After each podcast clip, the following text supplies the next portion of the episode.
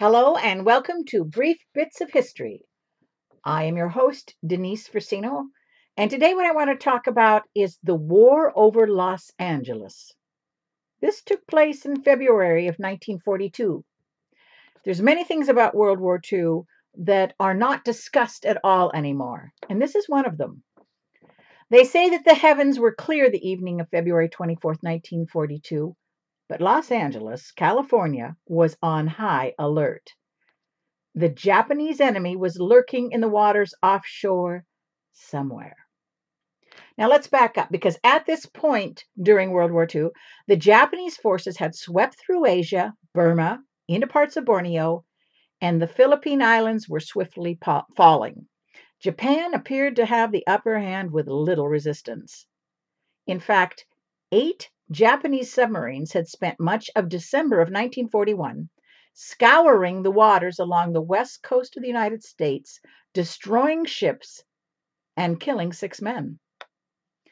The night before the attack on Los Angeles, on February 23rd, as President Roosevelt gave one of his many fireside chats to America, the Imperial Japanese Navy submarine, the I 17, surfaced to shell the Ellwood oil field. Now, this was just 100 miles to the north of Los Angeles. More nerve wracking, an eyewitness of the attack at Ellwood claimed the submarine, the I 17, and its firepower headed south, more than likely to the larger target, the City of Angels. For the first time, the U.S. mainland had been shelled. And again, American confidence had been pierced. After the president's talk, loyal Japanese Americans claimed there would be retaliation for this fireside chat the next night. Convinced of another assault, U.S. naval intelligence issued a warning alleging such a strike might occur within a 10 hour span. The U.S. Army took all precautions, preparing its forces along the coast at the surrounding battle stations, such as Fort MacArthur. More importantly, the newspapers were allowed to report the pending situation, and a state of readiness was imposed across the city. Can you imagine reading in the newspaper that there might be an attack? The citizens along the California coast bravely prepared for the possibility of another shelling from the land of the rising sun. It was approximately 7:20 p.m. when the first air raid alarm screeched through the night of February 24th, heightening tensions, with a full blackout being ordered. This meant all cars, all buildings, all homes, all lights out, blackout shades in place, no light could be emitted so that the enemy could find you. After two heart-throbbing hours, the alert was lifted. The residents of LA drifted to sleep, aware that the massive searchlights for locating enemy aircraft and the surrounding batteries armed with large anti-aircraft guns for coastal defense were manned and ready. Yet sleep was not to be attained. At approximately 2:15 a.m. on 20 the 25th of February, all batteries were put on green alert when radar picked up an unidentified object just 120 miles west of Los Angeles. A new blackout was ordered, and in the ensuing darkness, information stations were flooded with phone calls from panic stricken voices insisting enemy planes had been spotted. Minutes before 3 a.m., a colonel with the Coast Artillery reported about 25 planes at about 12,000 feet. Then, just after the hour of three, a red flare carried on a balloon drifting over Santa Monica set four batteries of anti aircraft artilleries ablaze.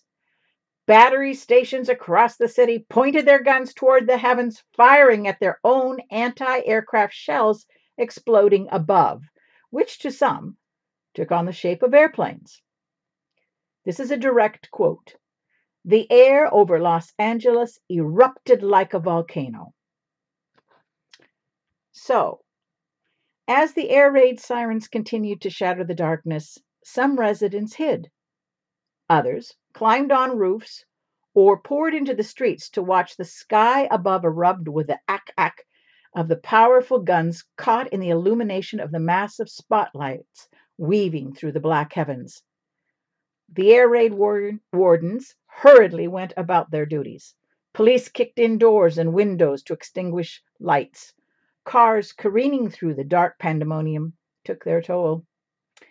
Over the next three hours, the wild reports streamed in. Swarms of planes, one, no hundreds, flying low, fast, slow, were witnessed. The ever changing frenzied accounts finally dwindling with the dawn. 1,440 rounds of anti aircraft ammunition were shot at an enemy who never arrived. The fallout of the shell fragments across the city inflicted damage to homes, cars, and various businesses. The real tragedy came with a report of five deaths three by auto accidents on the darkened streets, two of heart attacks. While in the morning light, the shell casings proved to be a great treasure for those who roamed the streets collecting them. The Battle of Los Angeles, as it's called, or it's called the Great Los Angeles Air Raid, created national concern for preparedness. When the Secretary of the Navy, Frank Knox, made the public statement that the air raid was a false alarm, Congress was outraged. No enemy planes were ever found after a lengthy investigation and wild rumors of UFOs and other assertions, it would be eventually reported that weather balloons set the jitters into motion. When rumors spread and fear grows, reason is easily brushed aside. However, for the people of Los Angeles, knowing their coast had been attacked the night before, with the air raid sirens blaring around them, massive guns firing from various directions, searchlights punching the sky with intensity, the situation was very real. In fact, other Nippon subs, like the I 17, which, by the way, is capable of launching an airplane for scouting or for dropping fire bombs or such a things, and it was would go on to be further developed throughout the war. These submarines would indeed return to do more damage along the west coast. So you see, the facts prove the Japanese enemy was lurking in the waters offshore. And that's the way it was. So thank you for listening. Again, my name is Denise Frisino, and you have been listening to Brief Bits of History. If you are interested in seeing more of my work, please go to my webpage, Denise Frisino. I have other blogs there as well. And tune in again.